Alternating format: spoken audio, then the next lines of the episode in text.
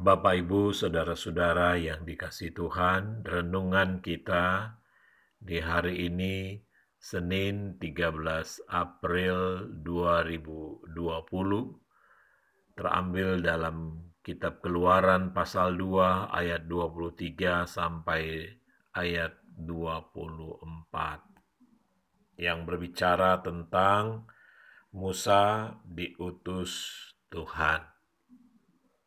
Saudara-saudara yang dikasih Tuhan, sebagai bangsa, tentu kita bersyukur atas kemerdekaan yang kita boleh miliki, karena kita sudah melewati perjalanan panjang sebagai bangsa yang pernah dijajah oleh bangsa asing dan tentunya selama dalam penjajahan itu kondisi kita berada dalam penderitaan yang begitu berat. Syukurlah bahwa Tuhan mengaruniakan kemerdekaan tersebut.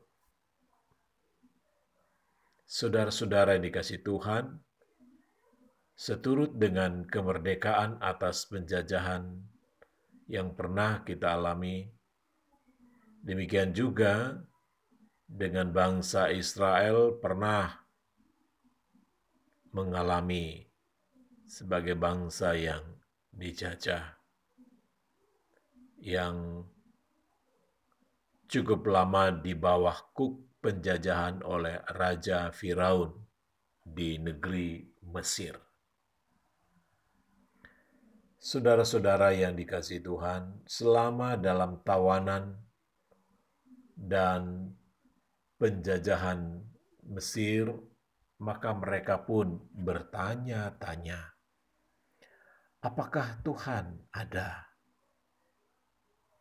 Andaikan dia ada, mengapa dia diam saja tatkala umatnya ditawan, dijajah, dan disiksa. Mengapa hidup Israel harus penuh dengan berbagai penderitaan dan penjajah, sehingga harus dibuang? Dalam Kitab Keluaran, kita mendapati kisah tentang Tuhan yang ternyata mau berurusan dengan persoalan manusia. Di sini setidaknya ada empat kata kerja aktif yang ditujukan kepada Tuhan, yaitu mendengar, mengingat, melihat, dan memperhatikan. Kalau kita bisa dapat membacanya dari ayat 24 dan 25. Tuhan rupanya adalah Allah yang personal, yang melibatkan diri secara pribadi. Dia empati atau turut merasakan dan berpartisipatif, berpartisipatif. Atau turut ambil bagian dalam penderitaan itu. Kita kita patut menaikkan syukur. Karena boleh mengalami kehangatan pribadi Tuhan yang nyatanya begitu peka terhadap apa yang dialami umat Israel. Segala urusan manusia di bumi ini ternyata juga menjadi minat dan perhatian dari Tuhan yang bersemayam di sorga. Saudara-saudara yang dikasih Tuhan, apakah kita sedang tidak merasakan kehadiran Tuhan Jangan-jangan itu terjadi karena kita kurang peka akan kehadirannya yang nyata dalam kehidupan kita. Apabila demikian yang kita alami, cobalah lakukan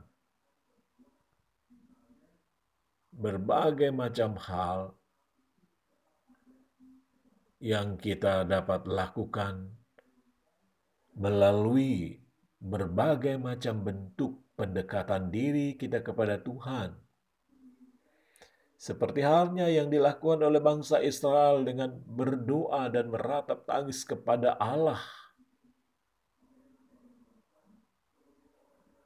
Sehingga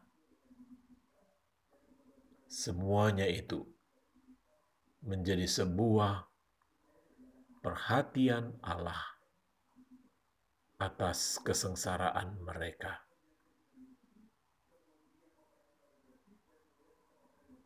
Mungkin saja ketika kita menderita, terkadang kita menganggap bahwa Allah tidak peduli pada penderitaan. Sejarah kerajaan Allah membuktikan kepada umat Israel setelah ratusan tahun mereka di Mesir, Allah pun mengingat perjanjiannya kepada Abraham, Ishak dan Yakub. Kemudian ia menjalankan rencananya untuk menyelamatkan mereka dari perbudakan di Mesir. Kata mengingat bukan berarti hanya secara pengetahuan kognitif, tetapi mencakup tindakan dan tujuan. Di mana kebijakan Tuhan untuk tindakan penyelamatan mereka, maka Tuhan mengangkat Musa menjadi pemimpin dan tokoh pembebas sebagai suruhan Tuhan. Musa menjadi mandataris Allah untuk berhadapan dengan Firaun karena mandat yang diterimanya sehingga membuat Musa berkuasa memperlihatkan mujizat Tuhan dengan berbagai tulah yang menimpa Mesir di kala itu. Inilah bukti bahwa Tuhan mendengar jeritan umatnya atas penderitaan yang dilakukan sang Raja Mesir, Firaun. Akhirnya mereka bebas dan segera dibawa dituntun menuju negeri perjanjian, yaitu tanah Kanaan. Bapak, Ibu, saudara-saudara yang dikasih Tuhan. Kalau hari ini kita memasuki hari yang pertama di dalam kita merayakan Paskah, kemenangan Yesus Kristus atas maut, maka melalui firman Tuhan kita pada hari ini, sama seperti kemarin dalam renungan saya, bahwa ketika Tuhan berpesan kepada mereka bahwa Ia mendahului mereka ke Galilea, Itu artinya bahwa Allah sudah selangkah lebih awal di dalam kita menjalani kehidupan kita, sama seperti hari ini, pagi ini, bahwa Tuhan sudah mendahului kita, sehingga kita boleh ada di pagi hari ini. Tuhan bukan di belakang, Tuhan ada di depan kita.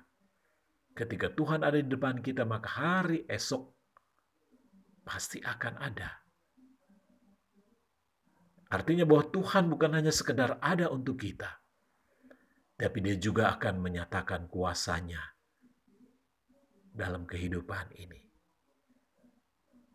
Sama seperti Tuhan hadir di Galilea, artinya Tuhan memperhatikan keterbelakangan, kerendahan, dan kehinaan orang-orang Galilea. yang tentunya menjadi pusat pemberitaan Yesus di awal kebangkitannya untuk membawa perubahan dalam kehidupan orang-orang Galilea yang terlupakan. Bapak, ibu, saudara-saudara, demikian juga halnya saat ini ketika kita sedang ada di dalam penderitaan. Saat kita sedang ada di dalam masalah yang begitu berat, dalam kondisi pandemi COVID-19. Bukan berarti Tuhan tidak ada. Bukan berarti Tuhan tidak mau menolong kita. Tapi marilah dalam kesempatan ini, marilah kita bersama-sama, bersatu hati, bersama semua pihak apa pun, bekerja sama, bergandengan tangan, untuk dengan serius untuk memutus mata rantai penyebaran virus corona ini, maka Tuhan pun akan berkenan bekerja di dalamnya. Ketika jeritan kita, terus kita naikkan dalam doa kita kepada Tuhan, maka Dia akan turun tangan sama seperti dia datang untuk menyelamatkan bangsa Israel dari kekuasaan tangan Firaun. Maka hanya tangan kuasa Tuhan sajalah yang dapat membebaskan mereka, sehingga mereka bisa keluar dari perbudakan di Mesir. Dan kita percaya bahwa hanya dengan tangan Tuhan sajalah melalui semua pihak yang terus bekerja keras sampai hari ini, untuk menghadapi COVID-19 ini, maka Tuhan pun juga akan turut bekerja bersama-sama dengan kita. Nyatakanlah iman kita bahwa Yesus itu bangkit melalui sikap hidup kita di mana pun juga kita berada. Amin.